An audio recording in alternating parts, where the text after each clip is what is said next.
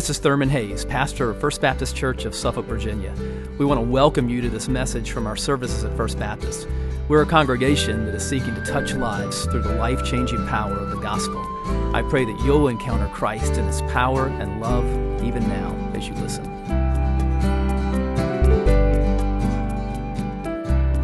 If you'll open your Bibles to the 10th chapter of the Gospel of Mark. I'm grateful for that clock on the screen. Please leave it there. I haven't worn a watch since I retired, and my phone is in my wife's purse, so I need to know what time it is so you can still beat the Presbyterians to the restaurants today.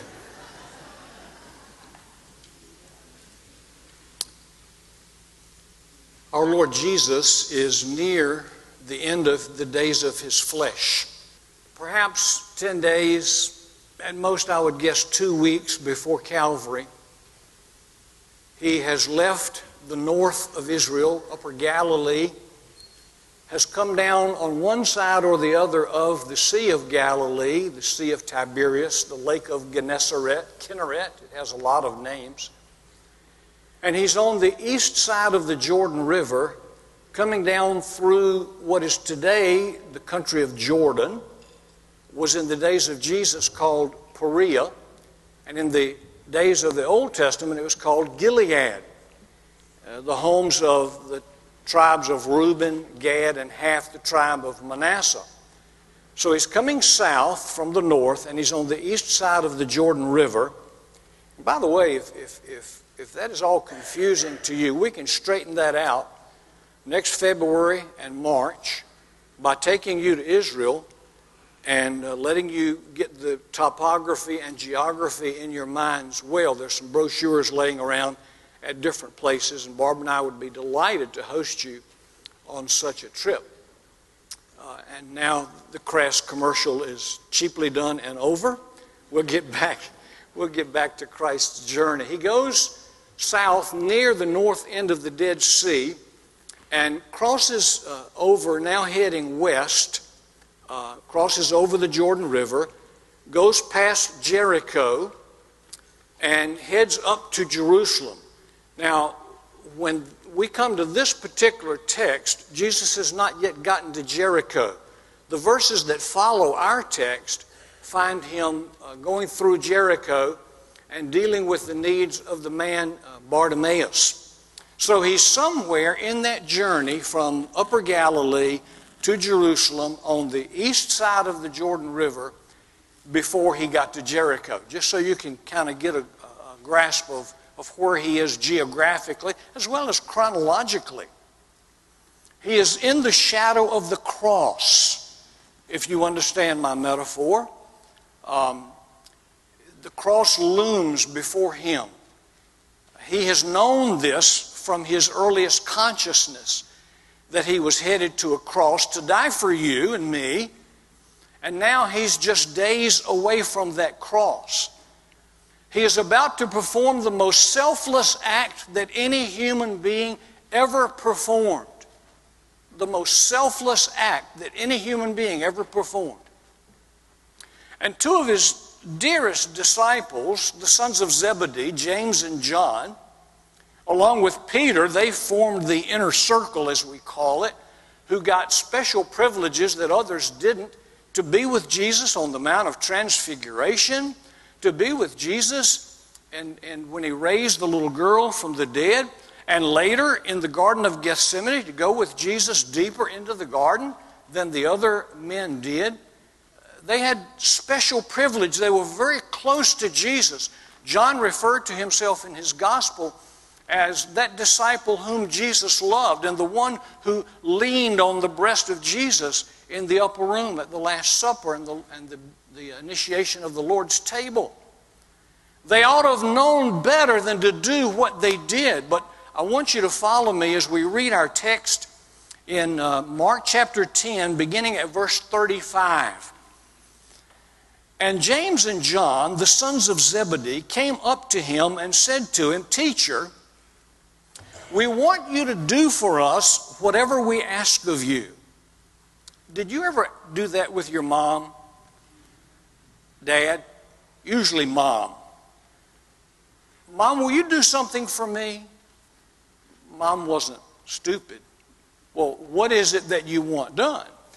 Jesus asked the same question What do you want me to do for you?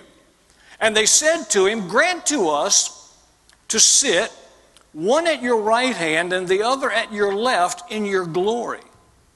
Give us the places of honor and prestige in your kingdom, in your glory.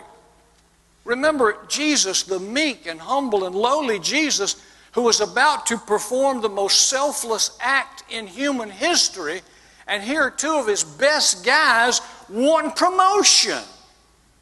They, didn't, they hadn't gotten it yet, had they? I'm not sure we've gotten it after 20 centuries sometimes.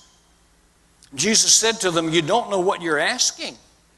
Are you able to drink of the cup that I drink, or be baptized with the baptism with which I am baptized? And they said to him, We are able.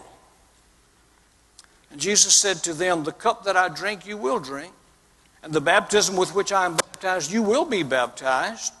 By the way, they were going to suffer for Jesus. James would be the first of the apostles to die, and that by the sword of Herod. You can read about that in, in the middle of the book of Acts, about chapter 12, I think. John would live the longest of any of the apostles, but would live a, a life of hardship and, and, and privation. He would be uh, exiled to the Isle of Patmos for his testimony of faith in Christ, and, and there he would receive from God and write the Revelation, the last book of our Bible. But he suffered an awful lot. And Jesus said, You're going to drink from that cup, you're going to be baptized with that baptism. But to sit at my right hand or my left is not mine to grant. It is for those for whom it has been prepared. And when the ten heard it, they began to be indignant at James and John, and Jesus called them to him. He gathered them all together, and he said, Look, you know that those who are considered rulers of the Gentiles lord it over them, and their great ones exercise authority over them. With the people of this world, the people of this culture, promotion is to be sought and it is to be used, and, and people are to be even sometimes abused by that authority and promotion. But, I love that little adversative conjunction. Something's coming that's different. But it shall not be so among you. Stop seeking promotion. Whoever would be great among you must be your servant, and whoever would be first among you must be slave of all. Now, I want you to look very carefully at this 45th verse. It makes up our text for our message today. It is one of the most powerful statements ever uttered by Jesus. It has constraints for your life and mine as we follow Him, as we try to be like Him. It is the clearest statement in the New Testament on the substitutionary death of Jesus Christ. But it also has with it great application for your daily life and my daily life. Now, join me back at verse 45. For even the Son of Man, God in human flesh, God incarnate, even the Son of Man came not to be served. You want to sit at my right hand and my left as though you would have people serve you? I didn't come to be served, but to serve and to give his life, to give my life as a ransom for many. Believers, we are here to serve. That's why we're here. We're here to serve. Serve God. And I think we best serve God by serving people. Husbands, you're here to serve your wives. Do it well. Wives, you're here to serve your husbands. Do it well. Parents, you're here to serve your children and vice versa. Do it well. Neighbors, other family members, friends, fellow church members. We are here to serve as the example was set by, by no less than the, the God of the universe, Jesus Christ. See Him serving, breaking bread and feeding thousands, breaking fish and feeding those same. See Him serving, taking lepers and touching them who, who longed for a human touch but could not have it. See Him serving, raising from the dead Lazarus and, and the young man at Nain and, and the, the daughter of Jairus. See Him healing the lame and, and opening the eyes of the blind. See him serving, serving, serving, and follow him. Serve as he served. Now let's, as our pastor likes to say, let's unpack verse 45. Uh, and we may not get time to repack it. You may have to do that around the lunch table. Um, first of all, the arrival of Jesus. There is for me here a great mystery. The Son of Man came. Now, we were treated here in Tidewater, was it yesterday? With the presence of some high ranking officials, our President, our Secretary of Defense, and other notables were here for the commissioning of the, the, the USS uh, Gerald Ford. Is that, is that right? I didn't go. I don't like traffic. Uh, I should have gone. I, I, I went to Chesapeake Square and got rear ended on Portsmouth Boulevard. I'd have been better off in the heavy traffic. We had these dignitaries, and oh, what a big thing we make of that when a president or a vice president or a cabinet secretary comes to our area. Can I tell you, that's not much at all compared to this. The Son of Man came. Jesus came to earth. God embodied, incarnate, came through the womb of the Virgin Mary, virgin conception, virgin birth, sinless life, substitutionary death, glorious, victorious resurrection. The Son of Man came. There's a great mystery in that for me. That God would care enough about me. You know, the psalmist said it this way What is man that you are mindful of him? And the Son of Man that you care for him? We don't deserve that. Thank you for that wonderful uh, message and song, broken and spilled out. We don't deserve that. But He came. He came. Years ago, uh, uh, Barbara and I used to sing this, and I, I, I still don't know how. There are notes in here I can't reach, and I'm not going to sing it for you today. But a wonderful uh, song set to uh, the tune of O Sole Mio. Perhaps you've heard Pavarotti sing that. I, I listened to him sing it last night on, on YouTube. But um, these words were written and, and set to that music down from his glory, ever living story. My God and Savior came, and Jesus was his name, born in a manger to his own a stranger, a man of sorrows, tears, and agony. What condescension!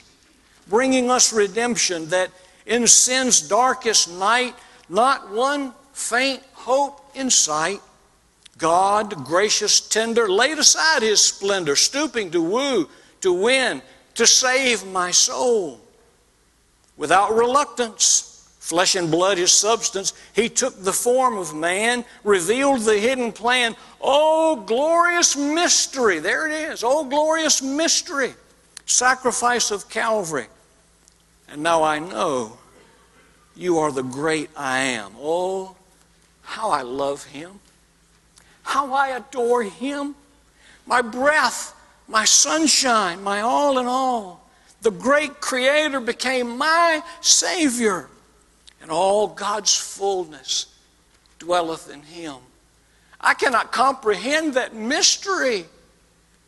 The arrival of Jesus, the Son of Man, came, but there's more. The attitude of Jesus not to be served, but to serve. I don't know what it was like in heaven before he left, but he's God. I think angels served him, but he came here to serve, to serve us, not to be served, but to serve. This was the, the manner of his coming. Now, Jesus came for a lot of reasons. We don't have time this morning to, to share the host of, of reasons, even the ones just that we know. But, but let me share just three of them with you. He came first to show us God. John 1 and verse 18 No man has seen God at any time, the only begotten God who is in the bosom of the Father. He has explained him. If I want to know about God, all I have to do is look at Jesus. Wouldn't it be wonderful if that could be said of us? You want to know about Jesus? Look at me. I wish I could say that. We ought to be able to say that. We ought to be living like Jesus. Also, he not only came to, to show us God, he came to bear witness to the truth. John 18, 37. By the way, the context of this is he's telling Pontius Pilate why he came. And in, in that verse, he said, For this I have been born, and for this I have come into the world to bear witness to the truth. Well, we need a dose of that inside the beltway, don't we? And across the media. Truth. By the way, a, a simple definition of truth, and, and test what you hear on the news by this that which agrees with reality, not the fantasies of so much of the news media.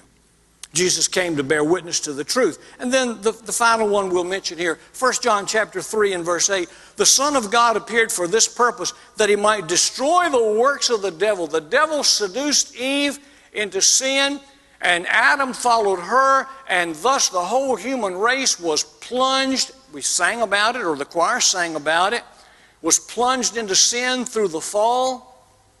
And Jesus came to undo that to forgive our sins. Sin brought death. Jesus came to bring righteousness and life. He came to undo the works of the devil. By the way, Jesus was not the only one who served. In Scripture, we have a host of folks who serve. Would you, would you quickly run through some of those with me? First of all, Jesus was served after the temptation Matthew 4 11. Then the devil left him, and behold, angels came and began to serve him. Now, the word minister, it's the word diakoneo, sounds like deacon with a o on the end of it, uh, to serve. Angels served Jesus. In Luke 22 and verse 27, uh, Jesus said, Who is greater, the one who reclines at the table or the one who serves? Is it not the one who reclines at the table? But I am among you as one who does what? Serves. And he did serve them. John 12, 2, one of my favorite ladies in the Bible. I think my, my mom, though her name was Mary, she was a Martha personality. And, and other ladies in my life, my wife, my daughter, my daughter in law. So they made him a supper there, and Martha was serving. But Lazarus was one of those reclining at the table with him. Uh, I think if Jesus had raised me from the dead, I'd stick pretty close to him too. This is John 12. That happened in John 11. Uh, Paul, a servant, Romans 15 25. But now I, Paul, am going to Jerusalem serving the saints. Here's an apostle.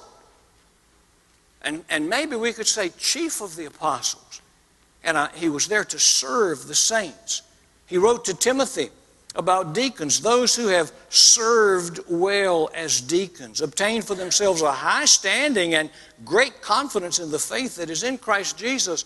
If God calls you to serve in this church as a deacon, understand it is not a place to govern and to rule, it's a place to serve, to, to wash the feet of the saints, if you please. Not literally, but, but figuratively. Uh, Paul wrote to Philemon about his runaway slave Onesimus, and he said, I would like to have kept him with me that in your behalf he might minister to me in my imprisonment for the gospel. And finally, in Hebrews chapter 6 and verse 10, God is not, and, and this is for everybody. Listen to this, servants. Guys, I have to, I have to tell on us. Ladies can do nice things and just move on. Guys do nice things and we look around to see who's looking. If I do something for my wife, if she didn't notice that I did it, I, I, I have to tell her because I want, I want to be recognized. Um, and that's not a good trait, guys. So let's work on that, all right? And ladies, would y'all please help us? And all God's ladies said, Amen. Um, this is about us all. For God is not unjust so as to forget your work and the love which you have shown toward His name in having ministered and in still ministering. That word minister means to serve to the saints. Listen, it matters most that God knows what you did and He does. So, guys, let's, let's try harder to do nice things and, and just do nice things. All right? The attitude of Jesus. He came to serve. That was the manner of his coming. And now we move to the last phrase. Oh, this is such a lofty, elevated statement. To give his life as a ransom for many. In that statement, there is sacrifice to give his life. Jesus died for you. The only other person that ever died for me was American service people. And I'm grateful to them. And if, if you served and didn't die, I'm grateful to you too. But Jesus died for you. He was God's sacrifice for you. The final one. You know, before Calvary, sacrifices were done over and over and over and over. And Every year, the high priest, with the blood of the sacrifice, went into the Holy of Holies and sprinkled the blood on the mercy seat and came out to announce another year of atonement. I didn't get atonement from God. Atonement is the covering of sin. And I wish songwriters sometimes, Michael, you can get the word out to songwriters would stop talking about our sins are under the blood and covered by the blood. They're not, they're gone. Amen? That's the New Testament. Under the old economy, they were under the blood but had to be covered up again next year. I guess it wore thin or something. But when Jesus died, He died to remove our sins. Amen? You, well, I want you to get your doctrine right here. Don't talk about atonement in the New Testament. It's not there. The word it's not there, except in one poorly translated verse in the King James Version. Atonement is not there. It's, it's sacrifice, and it was to set us free, a ransom. Uh, the word that is, is translated ransom here, it's a noun, and it comes from a, a, a Greek verb. And, and uh, you fellows that took Greek and girls that might have taken Greek in Bible college or seminary, uh, you probably had to do what's called a luo chart. Did anybody else have a luo chart? David did, okay. Uh, David knows what I'm talking about. And there's, there's, several hundred forms of, of the word luo, a Greek verb that means to loose. And this is the word lutron, comes from that verb, and it means that he set us free. Jesus didn't buy us to, enslave us or to take us back in the slave market and sell us at a profit. He died to take us out of the slave market and set us free. Thank God I am free, free, free from this world of sin. Washed in the blood of Jesus, I've been born again. Hallelujah. I'm saved, saved, saved by His wonderful grace. I'm so glad that I found out He would bring me out and show me the way and set me free. He did. There's a setting free, and then there's a substitution. Who deserved to die? Lindsay. And you. We all deserved. The wages of sin is, indeed, your good, good Bible taught congregation. The wages of sin is death. Do you know Jesus paid my wages for me? He did. He came here and died for me. Oh, God commendeth, commendeth His love toward us in that while we were yet sinners, Christ died for us. He died on our behalf. But this verse says, and it's the clear, I said it's the clear statement in the New Testament on substitutionary death of Jesus. The little preposition that is used here when it says for many, it's not the one that's normally used that means on behalf of. It means instead of. I should have been crucified. But Jesus, God's Son, took my place. I'm set free.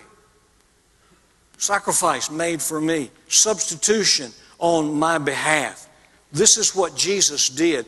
Oh, what a wonder that Jesus would die for me. Peter wrote about it in 1 Peter 2 and verse 24. I just want to give you one from the New Testament and one from the Hebrew Scriptures that, that reinforce this idea of substitution. And he himself, look what it says, bore our sins. He bore our sins in his body on the cross that we might die to sin and live to righteousness because by his wounds you were healed. And now, from the prophecy of Isaiah in chapter 53, that great messianic chapter, all of us, like sheep, have gone astray. Each of us has turned to his own way. By the way, you can't get away from that. You and I are sinners.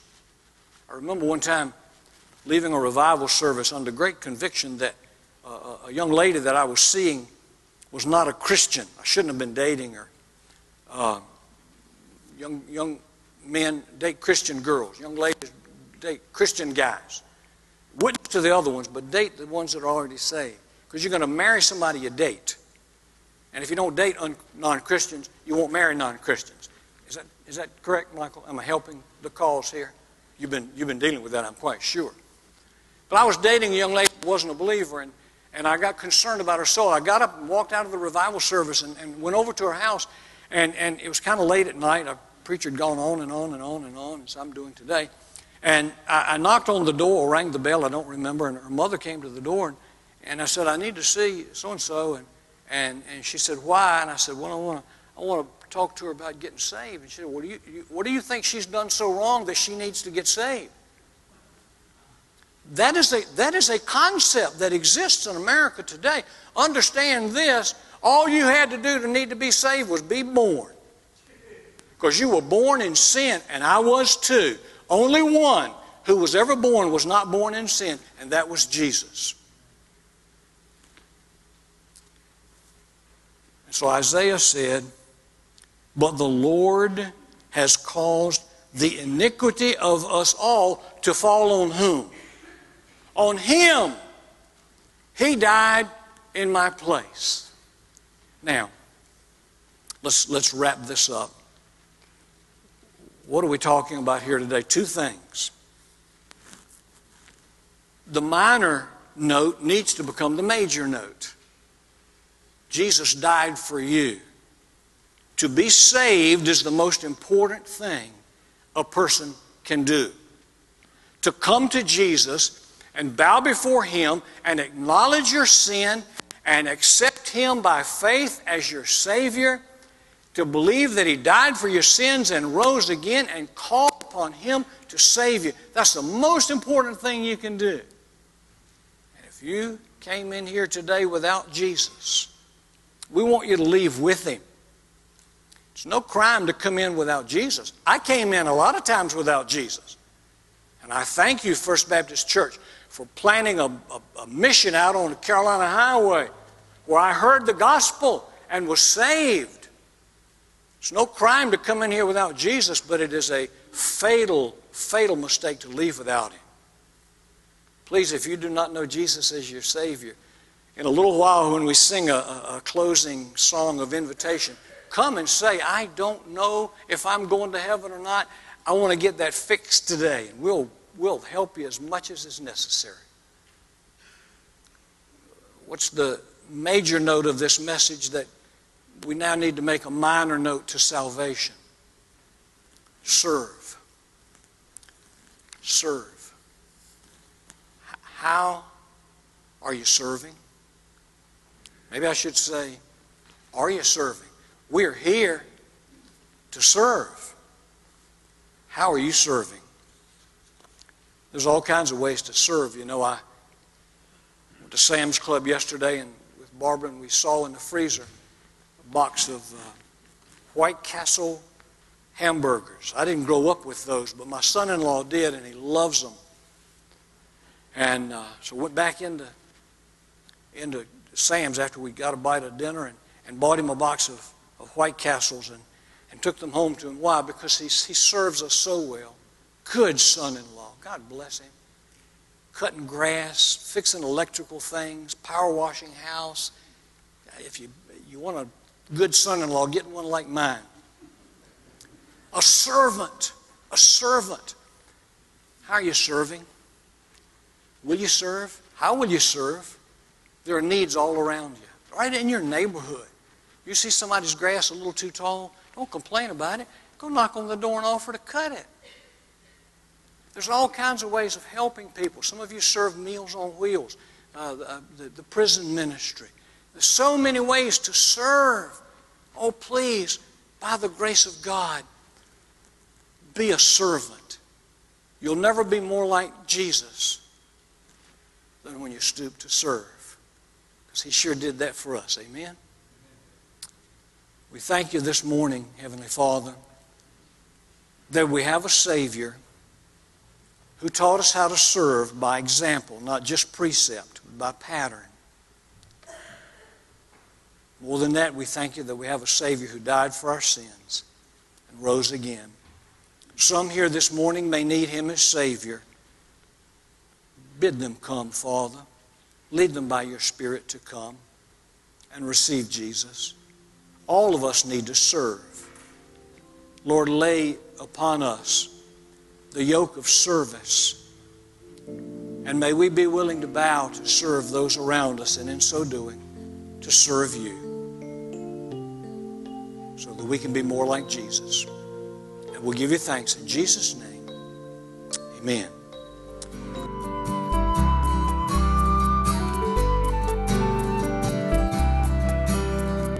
I hope you've been blessed by this message. Christ is the answer for every need, now and for all eternity. As someone once said, Jesus plus nothing equals everything, and everything minus Jesus equals nothing. Have you trusted in Jesus as your Savior? If not, why not now? His arms are open wide to receive you. It may help to pray a prayer like this Father, I know that you are holy and that I have sinned and fallen short of your glory. I know that you are a righteous God who must punish sin, but I believe that your Son Jesus took my punishment for me, died in my place, and rose from the dead so that I could have eternal life. Right now, I turn to Jesus and trust in his finished work for me. In his name I pray. Amen. You know the Bible says this in John 1:12, to all who did receive him, who believed in his name, he gave the right to become children of God. And that means that if you've received Christ, God has adopted you as His beloved child, His very own son or daughter. Just imagine it. Almighty God, the Lord of this universe, the one who possesses all authority in heaven and earth, is now your loving Father, and you are His child. You say, I love Him. How can I honor God with the rest of my life? Well, when you love someone, you want to spend time with them. We get to know God through His Word, through prayer, and through His people. I would encourage you to pick up a copy of the Bible and begin to read it. Begin to pour out your heart to Him in prayer. And find a church family where the Bible is preached, where Christ is exalted, and where His love is flowing. If you're local, I want to invite you to the church I pastor, First Baptist Church of Suffolk, Virginia. I'd love to meet you and help you in your Christian journey. I would love to connect you to some other people who love the Lord and who would love you too. Come to one of our services. Be sure to speak to me before or after the service.